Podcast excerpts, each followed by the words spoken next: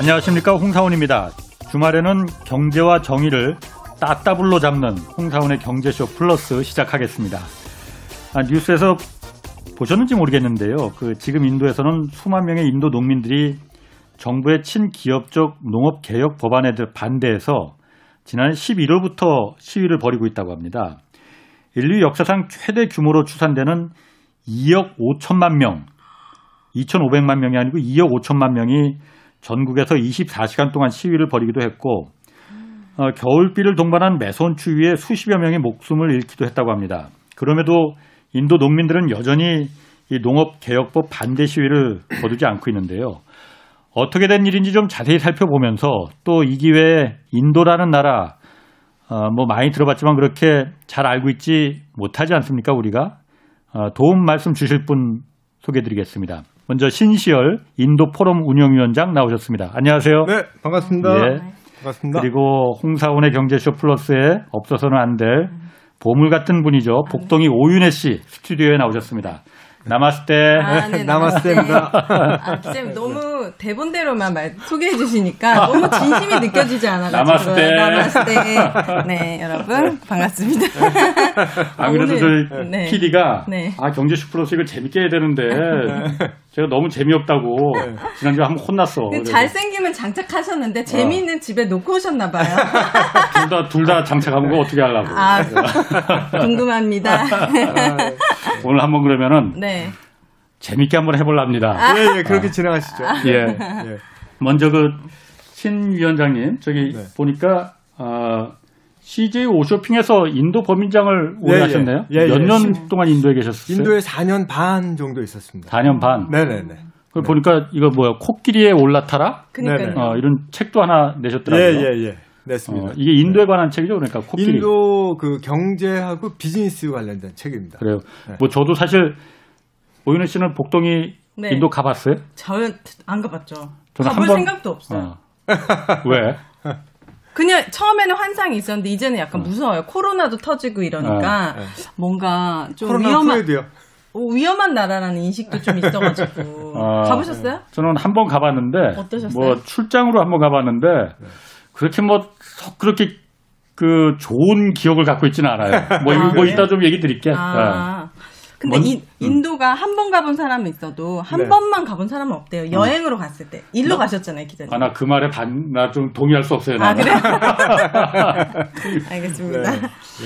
궁금합니다. 그 인도 네, 네. 농민. 지금 보니까 거기가, 어, 뭐 농민 그 시위가 시위야 뭐 예, 뭐 예. 어느 나라나 다 있잖아요. 3개월째. 아. 예, 예. 근데 여기는 좀 심각한 것 같아요. 아까 보니 네, 2억 5천만 명이. 네네. 그 숫자도 어. 굉장히 많고, 그 다음에 네. 상황도 조금 좀 이렇게 격화되어 있는 어, 음. 그런 상황이고요. 그냥 간략하게 제가 자초지종을 말씀드리자면, 네. 그러니까 작년 9월에 이제 농업 관련된 농업 개혁법이라고 해갖고 이제 의회 통과를 했는데, 예. 그게 이제 마음에 안 든다고 해서 이제 음. 농민 시위가 계속 지금 그 이어지고 있는 그런 상황이고 예를 들어서 지난달 그 1월 26일 같은 경우에는 Republic 어, Day라고 해가지고서 네.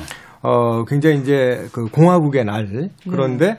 그 기념해가지고서 굉장히 심하게 트랙터 수백 대를 동원해가지고서 네. 델리 시, 델리 시내로 이렇게 진입을 하는 그런 아, 시도도 하면서 경찰들하고 굉장히 심하게 음. 대치를 했었습니다. 예. 네. 아니 그런데 농업개혁법이 네네. 뭐 저희 잘 몰라서 네네네. 어떻게 바꿨길래 농민들이 네.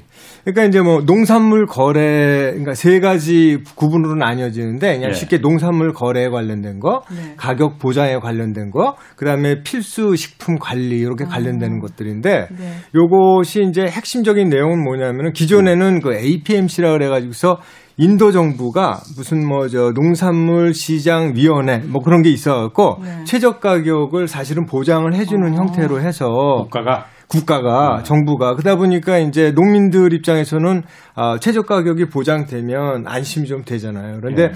농민들이 판단하기에 이 농업 개혁 법안은 통과가 된 것이 자기들이 봤을 때는 최저 가격 보장이 이거 안 될 것 같아 하고 생각을 해서 음. 굉장히 심하게 지금 반대를 하고 있는 그런 음. 상황입니다. 세 달째. 네. 그러니까 그게 그러면 국가가 하던 걸 네네. 민간에 넘기는 거예요. 민간 유통 그 회사한테 아. 이렇게 넘기는 그런 내용으로 되다 보니까 네. 이제 겉으로 보기에는 예를 들어서 뭐뭐 뭐 선진화도 돼, 현대화도 돼가 될 것 같고 그다음에 합리적으로 가격 결정도 될 것 같은데 예를 들어서 이런 이런 거죠. 뭐 한 15년쯤 전에 그그 그 비아르주라는 주가 이렇게 북부에 있거든요. 네. 그래갖고 비아르주에서 이 비슷한 그 법을 농협개혁법하고 이렇게 비슷한 걸 통과시켰는데 참고로 현재 펀잡주에서 100kg에 한 25불 정도 받을 수 있는 쌀, 네. 쌀한 가마니가 어, 똑같은 100kg가 비아르주가 그 유사한 그 법이 통과됐다고 하는 15년 전에 네. 그게 이제 뭐 한 16불 정도밖에 음. 못 받아요. 그러면은 네. 계산해 보면 한 35, 35% 정도가 빠지잖아요. 그래서 네. 비슷한 유의 일이 벌어질 거라고 생각하고 이렇게 극렬하게 반대를 음. 하는 거죠. 근데 그거는 농민들이 제가 보니까 네. 우리나라하고 똑같은 것 같아요. 네. 저희가 그, 그 얼마 전에 그 농산물 가격의 비밀이라는 그이 프로그램이 하나 있었거든요. 예, 예, 예. 네. 우리나라를 가락 도매 시장이나 농산물 네. 시장이 전부 다 도매 법인이라는 데가 다섯 개 정도 있어. 네네. 네, 네. 근데 이 다섯 개 주요 주주들이 전부 다 농업하고는 관계없는 네. 전부 다 철강 회사, 어? 그렇죠. 그리고 또 뭐 그 건설 회사, 그리고 사모 펀드들 음. 여기거든요. 그러다 보니까 우리 왜 흔히 뉴스에서 많이 보잖아. 그러니까 배추값 산지에서는 천 원인데 음. 소비자들은 만 원이잖아요. 너무 굉장히 비싸 한 10배 예, 비싸게. 네. 민간 도매 법인들이 다 이걸 중간에서 이 수익을 착취하고 있기 때문에 음. 이런 일이 벌어지는 거예요. 네. 이게 한고철이 인도가 똑같네. 그 반대할 네. 만하네요. 반대할 만해. 네, 그런 일이 충분히 벌어질 수 있으리라고 생각해서 지금 농민들이 좀 반대를 음. 하고 있는 겁니다. 앞으로 네. 어떻게 될까요? 앞으로 그래서 이제 그 격렬하게 시위가 진행되다 보니까 네. 이제 정부 대표하고 농민 대표하고 한 10여 차례 만났거든요. 한 10차례 정도 만났는데 아직 그 결판은 안 났고 네. 이제 격렬하게 시위가 진행되다 보니까 정부가 한 18개월 동안 그럼 유예하겠다 아. 밀어줄게 하고 얘기를 했는데 네. 아니야 우리는 그걸로 그치. 만족할 수 없고 네. 완전하게 폐지를 해다오 하고 이렇게 음. 요구를 하고 있거든요. 음. 근데 상황이 조금 좀 이렇게 복잡하게 음. 돌아가는 것도 있습니다. 왜냐하면은 어, 지금 그 주로 이제 시위에 참여하는 그 주가 이제 펀잡주하고 하리아나주라고 이제 델리 주위에 있는 네. 옆, 저 펀잡주는 이제 파키스탄하고 접해 있는 어. 그 주고요. 그렇게 그 농민들인데 네. 이제 그 농민들한테 기존에 보면 이제 쌀하고 밀을 주로 생산하면서 쌀하고 밀이 정부 보조금이 제일 높, 높았거든요. 그러니까 예. 직접적인 타격은 사실은 제일 많이 받는 거예요. 음. 펀잡주에 있는 농민들하고 하리아나주에 있는 농민들하고 특히 또 더더군다나 이제 펀잡주 같은 경우 옛날 그 시크교도 그 터반 이렇게 쓰고 아. 기골도 장대하고 음. 코스염도 이렇게 하고 용병으로도 많이 나가는 네. 싸움을 잘하는 네. 그런 주거든요. 네. 사람들이 근데 이제 거기서 아 과거에도 뭐 분리주의를 좀 외치고 하는 것들이 있었고 사실 그리고 우리 지금 현재 있는 모디 정부는 이제 힌두교 중심의 어떤 힌두 민족주의 아. 경향이 좀 보여지고 있거든요. 그러다 네. 보니까 총리가 이름이 모디 모디 예 네. 나렌드라 모디 예. 총리입니다. 예. 예. 그래서 그런 것들 때문에 이제 반감을 많이 갖고 있는 거죠. 예, 음. 감성적으로도. 예. 그리고 그러면 지금 모디 총리는 네. 어쨌든 정부에서 그러니까 그 국가가 주도하던 그 농산물 판매 우리 가락 시장처럼 이걸 갖다가 그럼 민간 주도로 이제 바꾸겠다는 걸 그런 거죠. 모디 총리가 네. 낸거 아니에요? 그렇죠. 예, 맞습니다. 의회 통과 어. 아니 모디 총리는 저 어. 의회에서 통과가 된 거니까 예. 이제 국회의원들이 사실은 예. 그 통과가 된 거죠. 예. 음. 그리고 모디 그게 이제 곧 모디 총리의 뜻인 거죠. 어. 따지고 보면. 네. 음. 그럼 모디 총리는 어떻게 이걸 무슨 목적으로 그러니까 낸 건가요? 아니 지금 이게 어 이제 그 과거 국가 아까도 말씀드렸다시피 이제 최저 가격을 네. 보장한다는 의미는 네. 국가에서 그만 최저 가격을 보장하기 위한 이제 서브시디 즉 정부 보조금을 보조금. 갖다가 네. 계속적으로 네. 이렇게 해주는 거거든요. 그러다 네. 보니까 이제 국가 재정 입장에서 봤을 때는 좀 힘든 거죠. 예, 네. 힘든 거죠. 그래서 어, 차제 이것을 좀 바꿀 수 있는 어, 그런 어, 이제 계기를 만들어야 되겠다 해가지고서 음. 이렇게 농업개혁법을 이제 통과시킨 거죠. 그 인도에 농업을 하는 종사하는 사람들이 몇 프로나 되는데요? 그 한 40 전체 인구의 한 47% 정도 되니까 진짜요? 거의 한 반 정도 되는 굉장히 큰 그러네요. 숫자죠. 중요한 예. 거네요. 예. 근데 이제 또 다른 면으로 보면은 이제 숫자는 그렇고 네. 하지만 이제 GDP에 이제 농협이 기여하는 정도는 약 한 15% 정도 내외밖에 안 돼요. 그러니까 아. 거기서 이제 인도 그 모디 정부도 딜레마가 있는 거죠. 아, 네. 일은 많이 하는데 돈이 안 된다 이건 거예요? 네, 그런 것도 있고. 근데 이제 또 다른 면으로 보시면은 또 어떻게까지 생각하실 수가 있냐면 자, 예를 들어서 그 최저 가격 보장이 안 된다고 했을 때 그럼 먹고 살 길이 마련이 돼야 되는데 음. 농민들 입장에서는 그쵸. 근데 그 농민들 입장에서 봤을 때 그러면 농업이 아니라 예를 들어서 제조업이나 서비스업으로 네. 이렇게 전환을 쉽게 할 수 있으면 괜찮잖아요. 네. 근데 지금 제조업 그 비중이 한 19.2% 정도밖에 안 돼요. 그러다 보니까 음. 아, 농업 비중 대비해서 농업 인구 대비해서 굉장히 작지 않습니까? 네. 거기다가 또 어, 인도 같은 경우 보면 이제 도시화율이 한 33%에서 34% 정도밖에 안 되거든요. 그러니까 농업을 통해 갖고 내가 먹고 사는 게 힘들면 뭐 도시로 가서 제조업에 취직을 하거나 공장에 취직하면 될 텐데 그런 것도 여건이 마땅치가 않다라는 점에서 이제 그 여러 가지 그 딜레마들이 생기는 겁니다. 아, 그 아, 인도는 뭘로 먹여 살리, 뭘로 부강한 나라인데요? 그러면? 어 기, 본적으로 이제 농업이 농업이 이제 그 제일 많잖아요. 네. 지금 47%를 차지하고 있으니까 그 다음에 이제 실제로는 돈을 버는 거는 서비스업. 에? 서비스업. 그러니까 요가? 아니 요가 말고 그, 뭐 어떤 건데? 그 정보 서비스, IT 서비스, BPO 서비스, 비즈니스 프로세스 아웃소싱. 예를 들어서 아. 어, 미국이나 유럽에 있는 회사들이 야 이거 우리 저기 예를 들어서 어, 콜센터 아시잖아요. 네. 콜센 콜센터에 사람들 많이 들어가 있잖아요. 근데 그 콜센터에 들어가서 하는 일이 야 이거 클레임 걸고 저거 클레임 걸고 이 상품 왜 이렇게 안 왔어? 언제까지 와? 왜 이렇게 늦어져? 그다음에 이거 문제 있는데 하면서 그런 여러 가지 이제 업무를 처리해 주는 게 이제 서비스업에 포함돼 음. 있거든요. 그게 제일 큽니다. 예. 인도가 그런 인도가 굉장히 큽니다 그 서비스 산업이. 예. 어. 인도가 인구가 한 13억 정도 된다면서요? 13억 한 8천만 명 정도 됩니다. IMF 기준으로. 그럼 14억이네 거의. 네, 거의 14억이라고 보시면 되고요. 네. 참고로 이제 중국 그러면 인도가 몇 명인데 하고 물어보실 수 있잖아요. 네. 인도가 13억 8천만 명인데 중국 인도 인 저기 중국인 저 인구는 한 14억 3천만 명 정도 되니까 네. 더하기 빼기 하면 한 5천만 명밖에 차이가 안 나잖아요. 네. 자, 그럼 앞으로 어떤 일이 벌어질 거냐면은 향후 5년에서 6년쯤 지나면 네. 중국의 인구보다 그 인도의 인구가 더 많이 되거든요. 그러니까 네. 인, 인구가 네. 인도 인구가 중국 인구를 초월을 하는 거죠. 추월을 하는 거죠. 그런 네. 일이 벌어집니다. 그래서 이제 제가 어디서 이제 뭐 강연을 뭐 코트라나 다른 데서 음. 이렇게 할 때, 어, 서두에 이런 말씀을 꼭 드립니다. 앞으로 인도 신경 쓰십시오. 디지털 divide라는 건 들어보셨잖아요. 예. 디지털 divide라는 게 정보를 알고 그 모르고 하는 그런 정보 격차 때문에 음. 아, 발생하는 그런 문제들인데 마치 음. 디지털 divide처럼 그 India divide라는 말이 유행될 수도 있겠다 몇 년 후에 왜냐하면은 그만큼 India divide?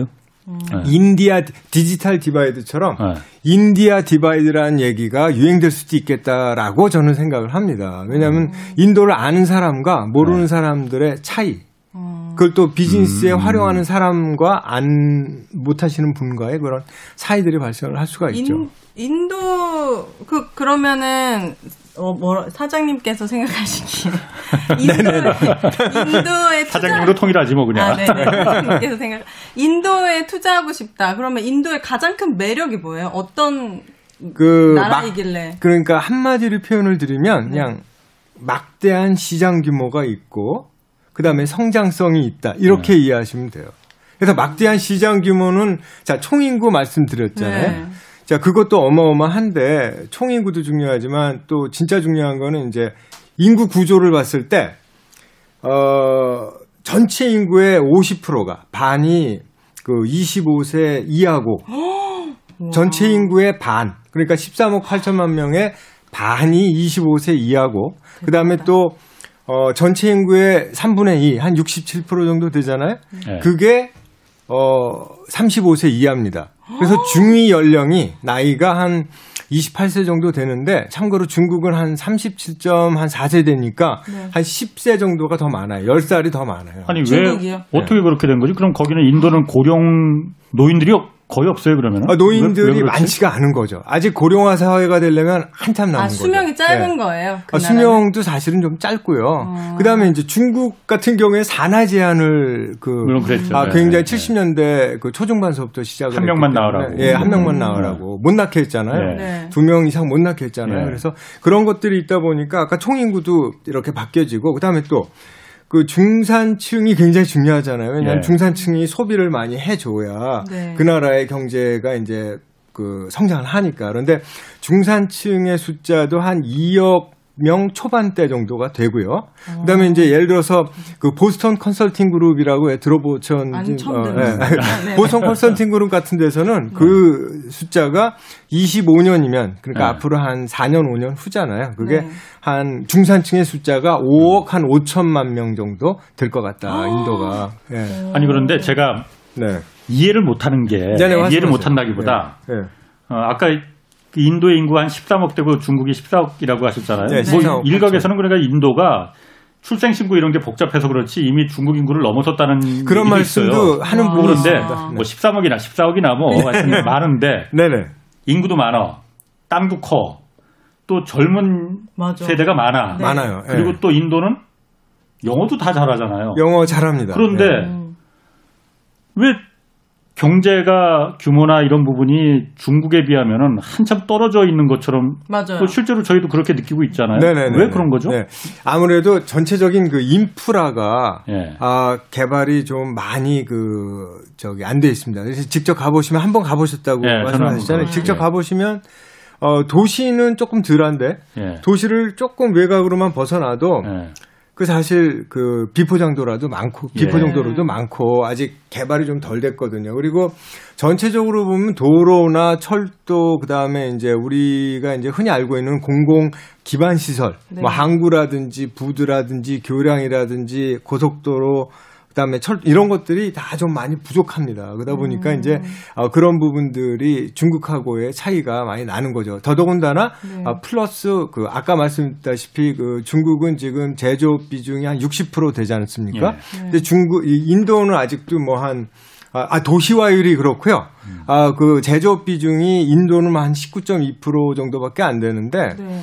어, 중국 같은 경우에는 한 40% 가까이 육박을 네. 하거든요. 그러다 보니까 음. 이제 차이가 그런 데서 많이 나는 거죠. 네.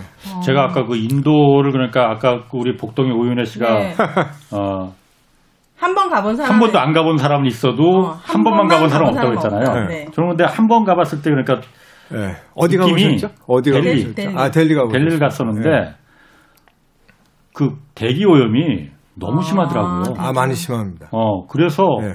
그 정말 이렇게 그, 그 배기가스 음. 특히 거기 뭐라고 하죠? 그 제 오토바이에 이렇게 네, 타고. 배기가스하고 아, 매연. 아, 네, 매연. 네, 네, 그 냄새가 막 맡아지더라고요. 많이 그래서. 네. 아, 인도가 음. 이, 땅도 이렇게 넓은데 왜 이렇게 대기 오염이 심할까? 그 음. 부분에서 제가 그런데 오히려 제조업이 그렇게 비중이 낮다는 게 네네. 오히려 좀 의아하신 어, 의아하더라고요. 네네. 음. 인도가 그리고 제, 그 제조업이 한국 현대자동차도 거기 들어가 있잖아요. 들어가 있죠. 네. 뭐 그렇고 IT 산업 굉장히 발달해 있고 발달해 있습니다. 네. 뭐 우리가 뭐 타타 자동차도 거기 뭐그 음. 어뜻 하면 알고 네네. 있고 네. 제조업이 많이 발달할 것으로 이제 전 생각했었는데 그렇지는 않군요. 그러니까. 아, 그렇지 않습니다. 19.2%의 네. 비중을 갖고 있으니까 GDP에서 네. 아직 발, 발달이 좀 덜 돼 있는 건 맞습니다. 아. 예. 저는 지식이 짧은 저로서는 중국처럼 이렇게 인구가 많은 나라들은 네네. 사회주의 국가잖아요, 중국은. 네네. 그래서 컨트롤이 사실 잘 되고 잘 되죠. 그래서 그 그게 발, 중국이 막 엄청 크고 빠르게 성장할 수 있는 원동력이다라는 생각을 했거든요. 네네네. 근데 인도는 보니까 민주주의 최대 민주주의 최대 국가입니다. 민주주의 국가잖아요. 완전 네네, 극과 극이잖아요. 극과 극. 그럼 이게 네. 인도의 발목을 잡고 있는 건가 아니면 이게 중국과 다르게 어떤 장점이 있나요? 아까 이제 이런 거죠. 아까 사회주의 공산주의 그 국가에서는 예를 들어서 중국이다, 네. 러시아다 그러면은 그들이 원하는 예를 들어서 그 인프라를 깔아야 도로든 철도든 뭐 항만, 부두, 교량 하려면 야 이거 이거 이거 해서 계획 잡아서 해 하면 해야 되잖아요. 네. 근데 이제 인도는 최대 그 민주주의 국가다 보니까 중앙 정부가 있지만 그 28개 주의 그 주정부의 힘도 굉장히 크거든요. 어. 그 다음에 주정부 밑에는 또 예를 들어서 그 커뮤니티가 또 이렇게 다 이렇게 있을 거 아닙니까? 예. 그래서 이제 그런 것들이 그 중국의 사회주의처럼 공산주의처럼 이렇게 일사불란하게 움직일 수가 없습니다. 어. 예, 그래서 이제 예를 들어서 어 포항제철이 인도 가 갖고 그 제철소를 갖다가 어마어마하게 한번 질려고 노력을 하다가 하다가 안 된게 네. 케이스가 굉장히 큰 케이스가 남아 있거든요. 음. 10년 이상 노력을 했는데 안 됐거든요. 10년이 네. 됐는데. 그래서 거기는 그 예를 들어서 중앙 정부에서도 찬성하고 주정부에서도 찬성을 해도 그 밑에 있는 촌락의 네. 그 이장이 예를 들어서 네. 야 그거 안 돼. 우리 도저히 할 수 없어. 하고 막 안 된다고 하고 이렇게 시위하고 그러면은 그거 네. 이렇게 그 시샘말로 깔아뭉개기 되게 힘듭니다. 그럼에도 불구하고 왜 네. 인도를 이렇게 가능성 있는 땅이라고 네. 본척 한 100년은 넘게 걸릴 수 있어요. 아니 그런데 이제 어, 제 얘기가 아니라 네. 예를 들어서 이런 거죠. 무슨 뭐 컨설팅 회사라든지 네. 아니면 IMF나 OECD나 월드뱅크에서 봤을 때 네. 어, 객관적인 숫자에 기반해 가지고서 뭐 경제 성장률이라든지 GDP의 크기라든지 1인당 GDP라든지 그밖에 뭐 어, 노동 인구, 경제 활동 인구의 성장이라든지 음. 그 중산층의 성장이라든지 하는 것들이 다 이렇게 그 시장 규모하고 그 부하고 웰스 부하고 이렇게 연결이 다 되거든요. 음. 예, 그런 걸 봤을 때 어, 인도는 벌써 이제 그 아까 이제 서두에 말씀을 하셨지만 그냥 명목 GDP도 전 세계 한 5등 하는 나라고요. 음. 그다음에 네. 그 구매력을 감안한 그 GDP로는 벌써 2016년 그러니까 5년 전에 이미 그 전 세계 3위 하는 나라거든요. 음. 그러니까 어마어마한 나라입니다. 그런데 한국 분들은 잘 모르세요. 그래갖고 제가 답답하죠. 맨날 중국 중국 하니까 중국 제가 답답하죠. 예. 인도는 진짜 예. 접할 기회가 없네요. 근데 내가 그 여기 지금 들어오기 전에 네네. 그래서 인도 관련해서 쭉 한번 뉴스를 한번 좀 이렇게 쭉 한번 검색을 한번 해봤거든요. 네. 근데 아주 눈에 띄는 게 있더라고요. 네네. 보니까 네. 어쨌든 코로나가 네네. 거기 인도도 굉장히 극성 극심했었잖아요. 극심했었죠. 작년에. 네, 작년에. 하, 미국이 한 하루에 확진자가 10만 명 정도인데 인도도 그랬다고 그러더라고요. 네네, 인구가 맞습니다. 많으니까. 예, 예, 예. 그런데 지금 한 만 명 아래로 떨어졌다고 그러더라고요. 지금 엊그제 보니까 한 9,100명 정도 되더라고요. 네, 9,100명. 어. 하루 확진자. 아. 네. 그러니까 몇 달 만에 한 10분의 1로 또 그 감소한 거잖아요. 네네. 어떻게 그랬지? 마스크?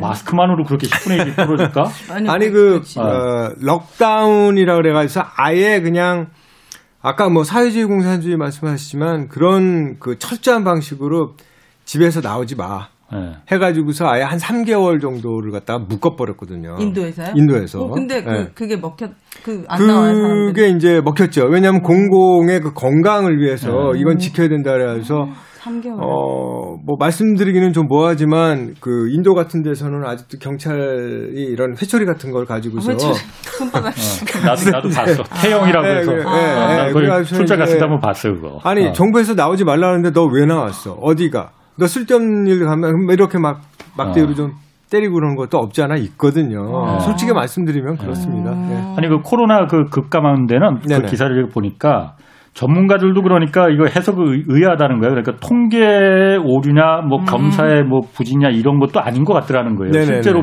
네네. 그 병원이나 이런데 코로나 때문에 앓는 사람들이 그렇게 많지 않으니까 음.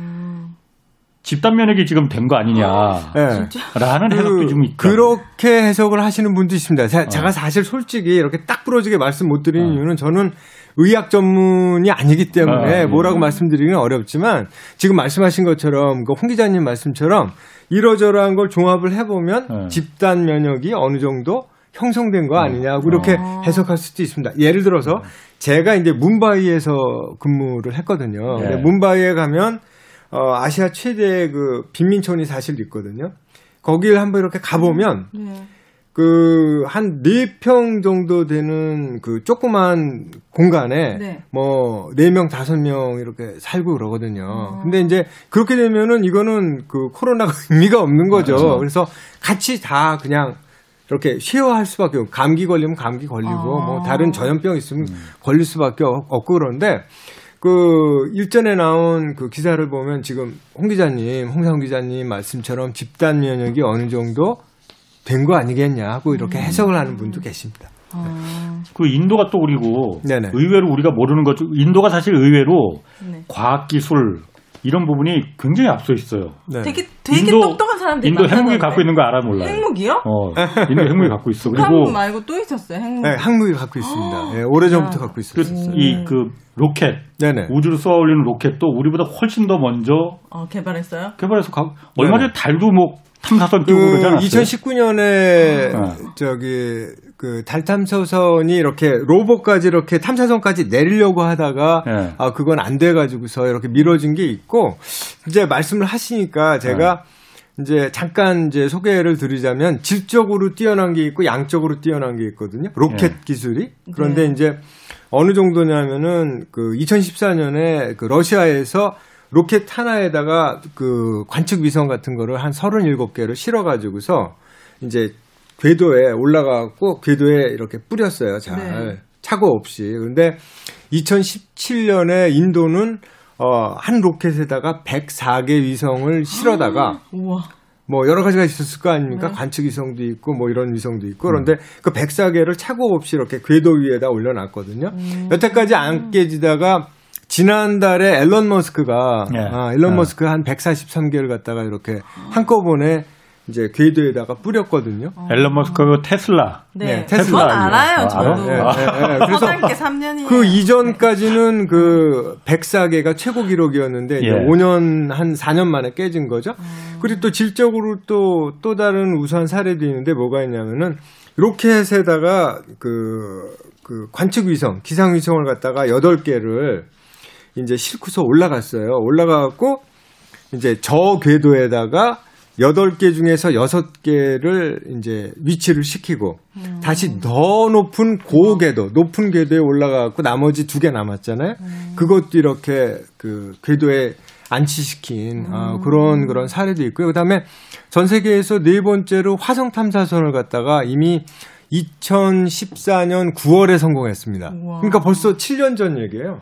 어... 7년 전 얘기. 그런데 어떤 저는 이제 그러니까 전 세계에서 네 번 미국, 유럽, 러시아 다음에 네 번째로 성공을 했고 또 단 한 번만 시도 단 한 번만의 시도로 화성 탐사선을 그 궤도에 올려놨고 음. 아 저는 이제 비즈니스를 한 사람이니까 뭐를 봤냐 하면은 가성비가 끝내줍니다. 음. 그 비슷한 그 미국의 그 화성 탐사선이 이름이 메이븐이라는 게 있는데 네. 그게 돈이 한 6억 7천100만 달러 정도 들었거든요.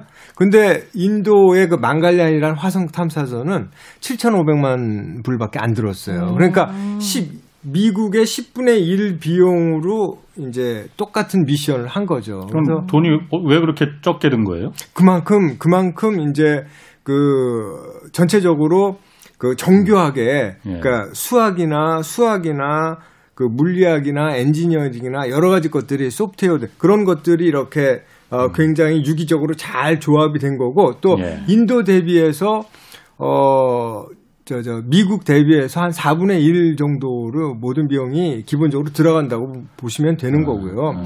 그 다음에 이제 그 여러 가지 그, 그, 이제 부품, 부품이라든지 하는 것들도 상당히 저렴하게 음. 조달을 한 거죠. 그래서 음. 결과적으로 10분의 1밖에 안 들었으니까 미국이 음. 들이는 비용에 그 뭐 모디 총리는 그때 이런 얘기를 했습니다.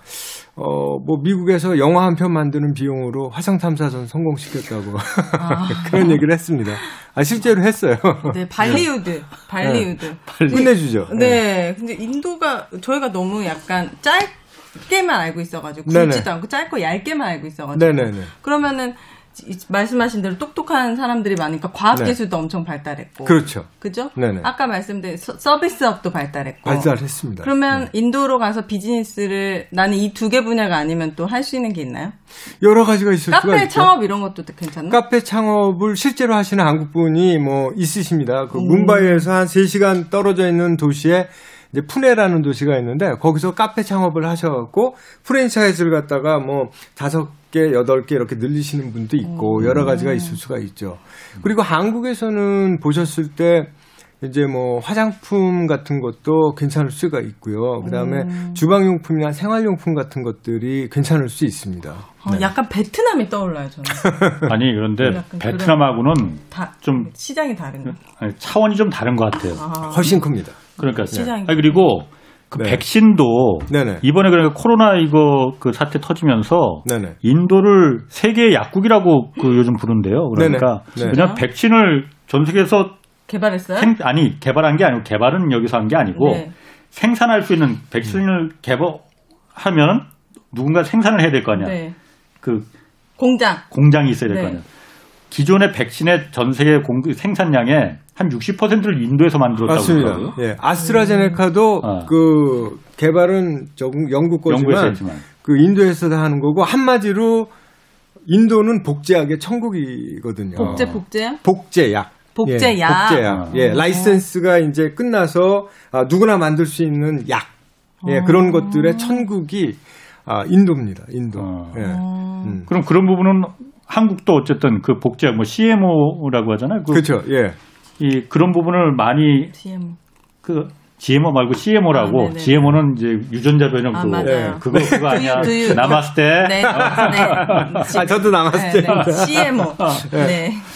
한국도 이제 그 기업들이 많은데 인도하고 그 부분은 좀 이렇게 그 뭐라고 해야 되나 경쟁이 되고 쫑이 나는 부분이 좀 있겠네요. 경쟁이 되는 부분이 있죠. 어, 저희 네. 근데 이제 인도는 어, 아까 말씀드렸다시피 전 세계 그 백신 코로나 백신의 한 60% 내외를 할 만큼 이렇게 어마어마한 규모이기 때문에 이제 경쟁은 뭐 부분적으로 되지만 아, 대부분 뭐 미국이나 유럽이나 뭐, 뭐 영국 같은 나라도 마찬가지지만 아, 백신 생산은 예. 개발은 그쪽에서 하더라도 음, 생산. 은 인도에 맡겨서 왜냐하면 음. 그 제가 여러 가지로 말, 씀드렸지만 워낙에 노동비 그러니까 인건비도 싸고 여러 가지가 싸니까 음. 부대 비용이 싸니까 인도에서 만드는 거죠 백신을. 음. 네.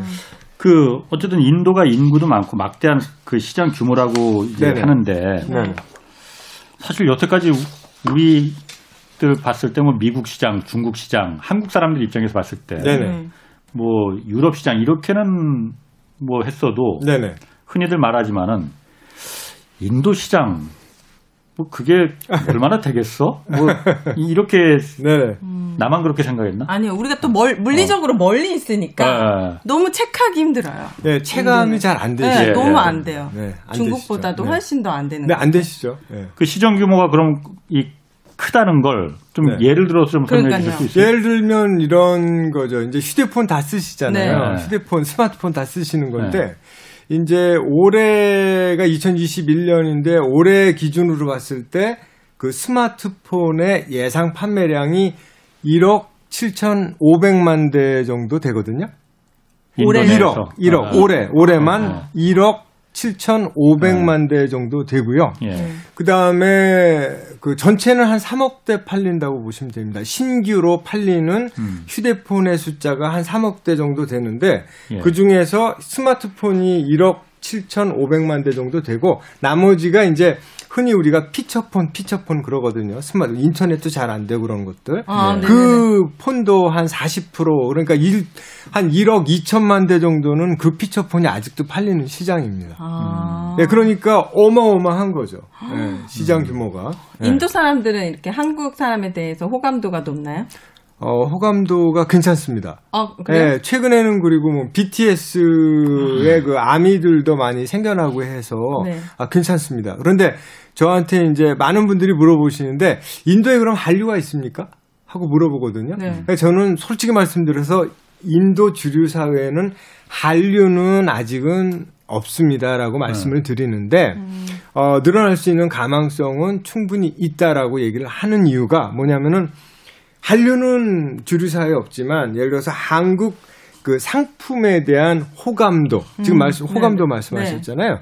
한국 상품에 대한 호감도가 굉장히 좋습니다. 왜냐하면 음. 장사를 특히 그 어떤 거가 삼성전자 같은 거, 삼성전자, 삼성전자 휴대폰, 음. 어, 스마트폰, 네. 그 다음에 TV 냉장고, 그 다음에 LG의 뭐 TV 냉장고에 또 이제 또 유명한 게 저 에어컨 아. 같은 경우. 그다음에 현대는 또 말씀하셨던 자동차, 자동차. 생산. 네. 현대가 지금 넘버 투거든요. 어. 인도에서. 그, 근데 그런 건 저희가 할 수가 없잖아요. 네. 조금 뭐 사업을 거기서 하고 싶은 사람들이 뭘 좀 준비하면 좋아요? 인도에서? 화장품 같은 경우도 굉장히 저는 전망이 밝다고 봐요. 음. 왜냐하면 잘 생각해 보십시오. 예를 들어 우리나라 사람이라면 누구나 아모레퍼시픽이나 어, 네. 아모레퍼시픽이나 저 뭐 LG 생활건강 같은 거 너무나 잘 알잖아요. 네. 거대한 그 화장품 회사니까 그런데 네. 인도 사람들은 아무래도 모르고 LG 생활건강도 모를 거 아니에요. 음, 네. 자 그걸 뒤집어서 생각을 하면 어떤 거냐면 우리 저 우윤혜님이 화장품 조그만 화장품 회사의 사장님이다. 네. 대표다. 근데 인도가 갖고 화장품 사업을 한다고 쳤을 때 출발점이 똑같은 거죠. 아모레나 LG 아. 생활건강하고 왜냐하면 아모레 생활 아모레나 LG 생활건강을 모르고 음. 또 오윤의 우리 저 사장님의 예를 들어서 네. 어, 화장품 회사가 뭐뭐 뭐 A다. 그 A도 잘 모를 거 아니에요. 그러니까 음. 출발선이 아모레나 LG 생활건강이나 음. 이저 A 그 회사 그, 그 오윤혜님의 그, 그 회사도 똑같은 출발점이니까 아, 예, 경쟁력이 화장품, 있을 수 있겠네요. 경쟁 그러니까 아주 확실하고 확실하고 분명한 차별점이 있는 화장품이라고 했을 땐 네. 저는 가능성이 있다고 봅니다. 아니 그 가장 많이 그야말로 그 판게 그럼 어떤 품목이 있었어요? 주방하고 생활용품 제일 많이 팔았습니다. 주방이요? 아, 주방. 용품 아. 네. 그러니까 주방, 그러니까 키친, 부엌에서 쓸 수 있는 네. 용품들 여러 가지 있잖아요. 홈쇼핑, 인도에서도 홈쇼핑을 하신 거예요? 그러면? 그렇죠. 인도에서 CJ 쇼핑에 채널이 그, 나오고 그렇죠. 채널을 다 이렇게 했었습니다. 그러니까 거기서 네. 파는 거예요? 4년 반 동안 제가 했습니다. 우와. 근데 그 중에서 제일 많이 팔린 게 음. 아, 주방용품하고 생활용품. 음. 그게 전체 그 판매량의 한 반 정도 되고요. 음. 네. 그다음에 말씀드렸던 그 화장품. 네. 화장품도 어 처음에 제가 2012년 들어가고 방송할 때는 방송 시간이 전체 방송 시간의 3%밖에 안 됐었어요. 나중에 제가 나올 때 2016년도 초반에는 한 10% 정도까지 올라갔으니까. 음. 그러니까 3% 정도밖에 방송 시간 할애가 없었, 다가 그게 3.3배 정도 늘어난 거죠. 음. 제가 나올 때쯤. 그러니까 한 4년 반 후에 네. 3% 정도 하던 방송 시간이 10%로 올라갔으니까 그만큼 음. 판매가 더 잘 됐겠죠. 아, 신기하다. 진짜 네네. 인도는 네네. 하, 뭐 입고 다니죠? 약간 사리. 여성들은 그 사리가 이제 그 길게 이렇게 그, 그천 예, 같은 거 네, 천 이렇게 한 6m 정도 되거든요. 아직도 그런 거 그거 많이 다니시죠? 있는 게 맞고요. 오. 그다음에 또 어, 조금 이제 그게 조금 거지장스럽고 이렇게 두르기가 불편하면 불편하잖아요. 네. 그러면은 꾸루따라고 해요. 꾸루따. 꾸루따. 그러면 우리 원피스 생각하시면 돼요. 아. 원피스. 예. 네. 아, 근데 인도는 네. 전 세계에서 최고 좋은 면이 생산되는 나라입니다. 음. 진짜? Supima면, 네. Supima면. 네. 네. 그래가지고서 무슨 무지라든지 가보시면요, 그 면 상품 한번 보세요 뒤를 표시상. India. 그럼 인, made in India예요. 음. Supima면이 굉장히 좋습니다. 여름에 입으시면 아주 시원하죠. 네. 아. Supima면. 면이 아주 아, 끝내주는 나라입니다. 음. 예. 그 매력 있네. 홈쇼핑에서 그럼 네. 잘 팔린 건 아까 주방용품, 뭐 생활용품이었고, 음. 네네네.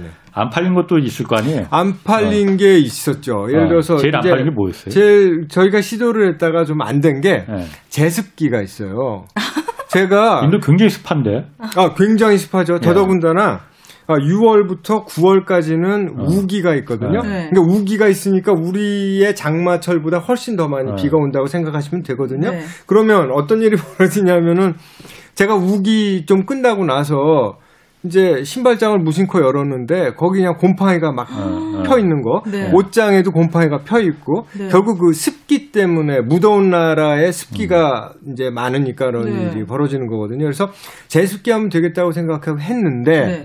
실패를 했어요. 왜죠? 왜 실패를 했냐면은 일단 가격이 너무 비쌌다. 음. 20만 원대, 뭐 28만 원, 9만 원대가 아, 너무 비싸네. 인도 또... 입장에서 보면은 굉장히 그렇죠. 이제 가처분 어. 소득 대비 높은 가격이었고 음. 첫 번째로 두 번째로는 이제 어 시기적으로 저희가 조금 좀 이렇게 너무 빨리 런칭을 했다. 아. 예, 도입, 저, 소개를 했다. 뭐 그런 것도 있었고요. 근데 네. 만약에 그 제습기를 이제 뭐 여러 가지 팬시한 기능들 다 빼고 예. 그냥 온 오프 스위치 어. 딱두 개만 해가지고서 저렴하게 내놨으면 그러니까요. 어땠을까? 하는 그런 생각은 제가 하죠. 그 평균 연봉이 어떻게 돼요? 그 뭐라고? 어, GDP, 뭐. 지금 아까 농민 농민 말씀하셨잖아요. 네. 농민들의 소득. 그 소득은 연간 소득이 한 아, 1000불에서 1000불을 조금 상회한 정도 수준밖에 안 되고요. 아. 그다음에 아까 중산층 말씀드렸잖아요. 네. 그 중산층은 어 7,500불에서 한 37,700불이니까 우리로 치면 한 1년에 1,000만 원 정도에서 한 4천만 원 정도 사이 정도 되는 분들이 한 중산층이다 이렇게 음. 보시면 되죠. 천만 원에서 4천만 원. 네, 사... 그 사이에 있는 분들이 중산층. 그리고 농민들은 거의 한 천불을 조금 상회하는 거죠. 그러니까 한 120만 원, 130만 원, 예. 150만 원 미만인 경우가 이렇게. 그러니까 안 팔리죠 가습기가 20 그러니까, 얼마인데 어떻게 팔려? 아니 그래도 그래도 보세요. 아까 중산층의 네. 숫자가 2억 명을 조금 초과한다고 말씀드렸잖아요. 그래도 힘들어요. 그, 그 가격은 네, 하여튼 뭐 네, 그런 일이 있었고요. 한 5만 원짜리 나오면 살 수도 있겠다. 그렇죠. 그죠? 예. 제가 아. 생각하는 것도 한 5만 원에서 한 8만 원 정도 개발해서 얼른 인도 가, 가면 좋을 것 같은데요. 인도에도 어쨌든 네. 그 기업들이 많잖아요. 그 제가 아까 많죠. 뭐 자동차 기업 타타를 뭐 타타, 말했지만 타타 말고 타타요? 타타는 뭐예요? 타타라고 자동차 회사 이름이 현대 같이. 아, 아, 그렇지. 이, 어. 인도 그 국영 기업이죠, 타타가. 아, 타타는 국영 기업은 아니고 아, 그래, 아니에요? 타타 그룹의 자동차 회사입니다. 아, 타타 네네. 그룹의. 네네. 아. 어, 뭐 어떤 그 좀 유명한 어, 기업들이 좀 있어요. 어, 여러 가지가 뭐 10대 그룹이 있고 뭐 예. 이제 몇 개를 소개를 할 수가 있는데 이제 시간이 제한돼 있으니까 한 가지만 음. 인도를 대표하는 기업. 예. 예를 들어서 이제 인도의 삼성 그룹 음. 인도의 어. 삼성 이렇게 부를 수 있는 그 회사가 있거든요. 네. 그게 이제 아, 릴라이언스라는 회사거든요. 릴라이언스, 그러니까 릴라이언스 음. 그룹, 음. 삼성 그룹 이렇게 네. 그룹입니다. 그룹. 그런데 이제 릴라이언스 그룹의 이제 주인이 누구냐면 무케시 암바니라는 분인데 무케시, 예. 아, 무케시 암바니라는 아, 네, 분은 암바니. 전 세계에서 한 5등 정도 되는 부자고 아. 개인 재산이 한 95조 원 정도 있어요. 아. 그다음에 아, 아까 그 릴, 릴, 모 회사 중에 제일 큰 게 이제 릴라이언스 인더스트리라는 회사가 있는데 그게 아, market cap이 시장 가치가 한 195조 원 정도가 되고요. 어. 근데 이제 실제로 이제 한국 분들한테도 조금 알려진 스토리가 뭐가 있냐면 2018년 네. 12월 달에 딸이 결혼했는데 딸 이름이 샤샤인데 아, 비슷하게 생긴 것 같아요. 딸이랑요? 어, 너무 네, 예쁘게. 그 딸로 태어났어야 되는데, 지금. 근데 이제 네. 결혼을 할 때, 한 1100억 정도가 들었다고 이렇게 보도가 됐거든요. 본것 같아. 1100억 원. 1100억 원. 그러니까 5일 동안, 네, 뭐 최소한 3일에서 한 5일 정도를 계속 낮밤 안 가리고 음. 결혼식 피로연도 하고 이렇게 네. 하거든요. 네. 식을 다 포함해가지고. 그런데, 이제 그 주변에 그 한 5천 명을 갖다가 5일 동안 다 먹였고. 5천 명. 예, 그다음에 아. 또뭐 그 잘하시는 비욘세. 음. 어, 비욘세도 초청을 해서 초청 가수로 비욘세가 갔어요? 축가를 불렀습니다. 아. 그리고 힐러리 크링턴도 와가지고서 어, 같이 선글라스 아, 끼고서 예, 이렇게 예. 사진 같이 예. 찍었고 예. 몇백억씩 주니까 아겠죠. 그렇지. 예. 그러니까 뭐 여비를 좀 줬겠죠. 네, 두둑하게. 네. 그다음에 우리 그 저 삼성전자 이재용 회장도 갔어요? 아 그때 갔었고 또 그 4개월 있다가 3개월 있다가 그 아들도 결혼했거든요. 네. 그러니까 딸 결혼식도 가고 아들 결혼식도 가고 그렇게 했었어요. 아들 결혼 때도 그럼 천, 천억 썼어요 그러면은? 그런 그런 정도 썼죠. 아들 결혼식. 이, 이 회사는 네. 대표적으로 뭘 만드는 회사인데? 원래 시작을 할 때는 에너지하고 석유, 화학 이렇게 시작을 했거든요. 네. 어, 중후장대한 걸로. 그런데 어, 지금은 통신 통신 서비스가 주 비즈니스라고 보시면 됩니다. 얘는 어떤 일이 있었냐면은 2016년도 9월부터 해가지고서 우리로 치면 SKT 네. 같은 통신 서비스 시작했거든요. 휴대폰 음. 서비스 시작했는데 이 16년도 9월 달서부터 시작했는데 지금 벌써 가입자가 그 4억 명이거든요. 자, 그러면 어떤 네. 얘기냐면 1년에 1억 명씩 가입자를 모은 거예요. 음. 그러다 보니까 뭐 이제 거기는 4G 네트워크 LTE로만 이제 사용을 음. 했고 그다음에 네. 공짜폰 주고 데이터 서비스를 무지하게 저렴하게 줬거든요. 예. 그래갖고 이렇게 예. 그 인도를 대표하는 넘버 원 기업이 됐죠. 예. 릴라이언스, 릴라이언스. 어, 릴라이언스 그룹 무케시 그 암바니. 예. 그 통신 기업이 없었을 때는 거기서는 어떻게 전화랑 인터넷을 하, 그 전에는 뭐 보다폰이라든지 네. 영국의 영국의 그 통신 네. 그 회사 아, 보다폰이라든지 바티 에어텔이라는 회사가 이렇게 했었다가 했, 아, 하다가 네. 주름 잡다가 그 사이를 비집고 이제 음. 아, 릴라이언스 그룹이 Jio, JIO라는 음. 어, 회사명으로 시작을 했어요. 그래서 음. 몇년 사이에 4억 명을 모은 거죠. 아. 우리가 어쨌든 뭐 이게 경제 프로그램이니까 네네. 어, 인도 그큰 시장 한번 들어가서 뭐 해보겠다. 네네. 사업 그 트렌드. 네네. 이게 좀 어떤 게 좀 그러면 좀, 그, 좀 어, 추천해 어, 주고 싶 어, 제가 생각할 때는, 아, 제가 이제 2016년도 봄에 그 한국으로 다시 나왔거든요. 예. 근데 그때 기준으로, 그때가 이제 그러니까 한 4년 전인 거죠. 근데 그때도 제가 판단할 때는 아직까지 예를 들어서 무슨 뭐 그 생활용품이나 주방용품의 하우징이라 그러잖아요. 마감. 아, 마감. 뭐 이렇게 마감. 뭐 삐죽삐죽한 면이라든지 그거 이렇게 거칠지 않게 둥글게 아. 손도 안 다치게 아이도 안 다치게 하는 그런 아.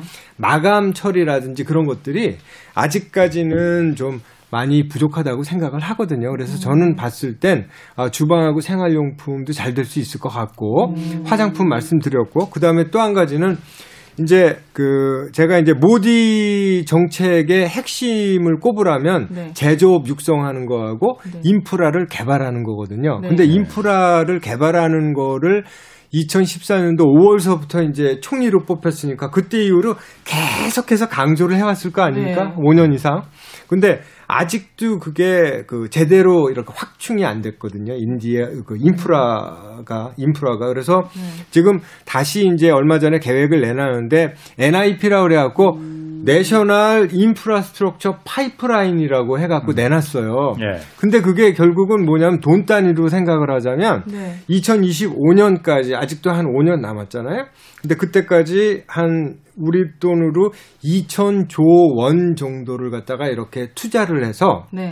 예를 들면 뭐 에너지, 그 다음에 도로, 그 다음에 도시, 음. 그 다음에 철도 이런 것들을 어, 확충하는데 집중하겠다. 그러면 그게 한 음. 전체 그 2천조 원의 70%를 아, 거기에 쓰겠다 그랬거든요. 그래서 음. 그 얘기는 결국 건설 건설 자재 관련된 부문에 어, 시장 기회가 있는 거죠. 사실은 어. 우리 한국 입장에서 봤을 때. 그렇네. 뭐, 예. 뭐 굴삭기 이런 거 수출하고. 굴삭기 같은 것도 그 인도는 이상하게 그 백호로더라고. 백호? 백호로더라고 잘 모르시죠? 호랑이. 그러니까 그, 그 아, 백호로더가 이제 굴 저기 뭐야 이렇게 중장비의 일종인데 아. 좀 조그만 규모예요. 아. 백호로더라고. 아. 예. 근데 이제 네. 우리가 봤을 때는 예, 네. 우리가 봤을 때는 그거보다 훨씬 큰 중장비가 많이 쓰여져야 될 것 같아서 네. 사실은 건설 건설 자재업 하시는 분 예. 그다음에 이제 이제 파야 되고 메꿔야 되고 하는 여러 가지 음. 그 장비들이 많이 필요하니까 네. 그런 건설 장비업하고 그다음에 또 이제 뭐 어, 아까 말씀드린 건설 자재도 어, 여기저기 교량이나 항구 뭐 어, 공공시설 확충하는데 필요한 것들이 다 소용되겠죠. 음, 예. 시장 기회는 그런 데 있다고 보시면 됩니다. 음. 그럼 또 들어갈 때 좀 주의할 점도 있을 거 아니에요? 우리 기업 들이 네. 네네네. 그런 점도 좀 경험해 보신 게 있을까요? 그런 거죠. 이, 런 거죠. 그러니까 한국 사람들이 대표적으로 좀 성격이 급하지 않습니까? 네. 빨리빨리 모든 걸 승부를 보려고 그러시거든요. 네. 그래서 아, 사실은 그렇게 하시면 안 되고 아, 조금 좀 이렇게 천천히 차분히 이제 공부도 하고 들어가기 전에 아 인도 시장은 어떤 시장이다 하는 것도 어, 음. 공부도 하고 네. 하시고 아직도 인프라도 그 열악하고 그러니까 상류층은 굉장히 부자지만 네. 아직 하류층은 굉장히 가난하거든요. 그러니까 네. 그런 것들을 감안을 했을 땐 시간적인 여유를 두고 음. 공부하고 찬찬히 훑어보고 음. 들어갔을 때는 너무 빨리 빨리빨리 그 근성을 버려야 되고 어 천천히 준비해서 그 이제 승부를 봐야 된다는 그런 시장이에요. 쉽지 않겠네요. 말씀 들어보니까. 그 2018년인가 그 문재인 대통령하고 모디 총리가 그 한인도 비전 성명 한번 발표한 적이 있었잖아요. 네네네. 그때 그러면은 그 이후에 네. 뭐 어떤 정부 차원에서 어떤 성과가 좀 있는 게 있었는지 실질적으로 어 가장 최근에 만나 2018년도 어. 그 여름에 예. 그 삼성에서 이제 공장을 증설을 휴대폰 공장을 증설을 했어요. 아, 인도에요? 그때 이제 문 대통령께서 가셨고 어. 예. 가서 쭉 둘러보셨고 그 다음에 이제 가장 최근에 만난 거는 모디 총리하고 가장 최근에 만난 건 2019년 2월 달에 모디 총리가 한번 왔었습니다. 음. 그때 이제 일곱 가지에 대해서 아, 이거 잘해보자 하고 얘기를 음. 했었거든요. 음. 거기에 이제 대표적으로 방산이 있고요. 음. 방산, 방위산업. 아, 네. 무기. 그 중국하고 어, 지금 국경을 한 3,488km를 마주대하고 있거든요. 그러니까 어마어마하죠. 아, 맨날 싸우죠. 중국하고 아, 인도가 아, 맨날 싸워. 어. 작년에도 몇 개월 동안 싸워가지고서 네. 엄청나게 싸웠고 그때 서로 죽었습니다. 네. 어, 인도 군인도 한 20명 죽었고 음. 그다음에 그 발표는 안 됐지만 중국 군인은 그보다 더 죽었다고 그러더라고요. 음. 근데 이제 그 이후로 그리고 그 이전에도 벌써 2017년에도 몇 개월 또 싸웠습니다. 음. 다른 장소에서 네. 국경이 국경의 다른 장소에서 싸웠고 네. 1962년에는 서로 이제 전쟁을 벌였었고요. 음. 그다음에 75년 1975년도에도 서로 총까지 이렇게 발사하는 그런 싸움도 벌였고 그다음에 2017년 음. 그리고 작년 2020년 그렇게 했는데 하여튼 방산 어, 방산하고 어. 방산하고 어, 식품 서비스업하고 예. 어, 그 밖에 방산 식품 서비스, 그 다음에 음. 건설, 음. 또 IT 이제, 뭐 이런 건 없었나요? 어요? IT. IT는 그때는 일곱 가지 항목에 들어가지는 않았었습니다. 그런데 어. 어, 일단 그 IT가 굉장히 발달했다고 하는데 예. 조금 이렇게 맥이 좀 다릅니다. 그러니까 우리나라는 음. 어, IT 하드웨어를 이제 하드웨어가 그렇죠. 강점인 나라인 음. 거고 예. 어, 인도 같은 경우에는 소프트웨어. 예. 그러니까 조금 좀 다르죠. 우리나라는 하드웨어에 강하고 예. 정보통신 그 강하지만은 예. 인도 같은 경우에는 소프트웨어에 강한 겁니다. 조금 차이가 음. 나는 거죠. 예. 근데 네. 4년을 살아보셨잖아요. 인도에서. 4년 반. 예. 인도에 살아보시니까 장단점을 확실하게 알고 계실 것 같던데. 그렇죠. 예. 어, 떤게 제일 이 나라로서 매력 있고 네. 이건 좀 좀 아니다 이런 거 있어요? 시간만 내가 확실하고 분명한 아이템을 가지고 네. 잘 버티면 네. 이 나라에서는 성공할 수 치킨 있겠다. 치킨 먹어요 그 나라는? 사람들? 치킨 먹습니다. 치킨 제일 많이 먹습니다. 아, 아, 아 그래요? 치킨 제일 많이 먹어요. 왜냐하면 기본적으로 저기 탄두리 탄두리. 예. 네, 탄두리 치킨. 탄두리 치킨이 아. 그 지금 말씀 잘하셨는데 네. 탄두리 치킨 굉장히 유명한 겁니다. 네. 네. 그래서 닭을 제일 많이 먹고요. 음. 어차피 힌두교니까 소는 안 먹잖아요. 뭐, 소는 안 먹고 먹어요? 돼지고기를 어, 안 먹죠. 누가? 이슬람교도들은 돼지고기 안 아. 먹습니다. 제 운전기사가 어디 시장에서 장을 봤는데 그 돼지고기인지 알거든요. 네. 그래서 이거 어떻게 좀 들어달라 그러니까 안 만지는 거예요. 만지지도 음. 않아요. 이슬람 교도니까. 아. 네, 그래서 그런 식으로 어, 제가 봤을 때 확실하고 분명하게 차별화되어 있는 상품이나 서비스가 있으면 한번 해보심직하다. 예, 단지 어, 조금 시간을 어, 조금 시간은 좀 이렇게 생각보다는 오래 걸릴 수 있다. 음. 아, 그거는 좀 이렇게 유념하시고요. 네, 네. 네 알겠습니다. 뭐 홍사원의 경제쇼 플러스 오늘 여기까지 네. 듣겠습니다. 잘 네. 들었습니다. 네네. 오늘 함께 해 주신 신시열 네. 인도포럼 운영위원장 그리고 복동이 오윤혜 씨. 네. 네. 나마스테. 나마스테. 나마스테. 네. 됐습니다. 네, 주말에도 경제와 정의를 다 잡는 홍사원의 경제쇼 플러스 마치겠습니다. 안녕히 계세요. 네, 안녕히 감사합니다. 네.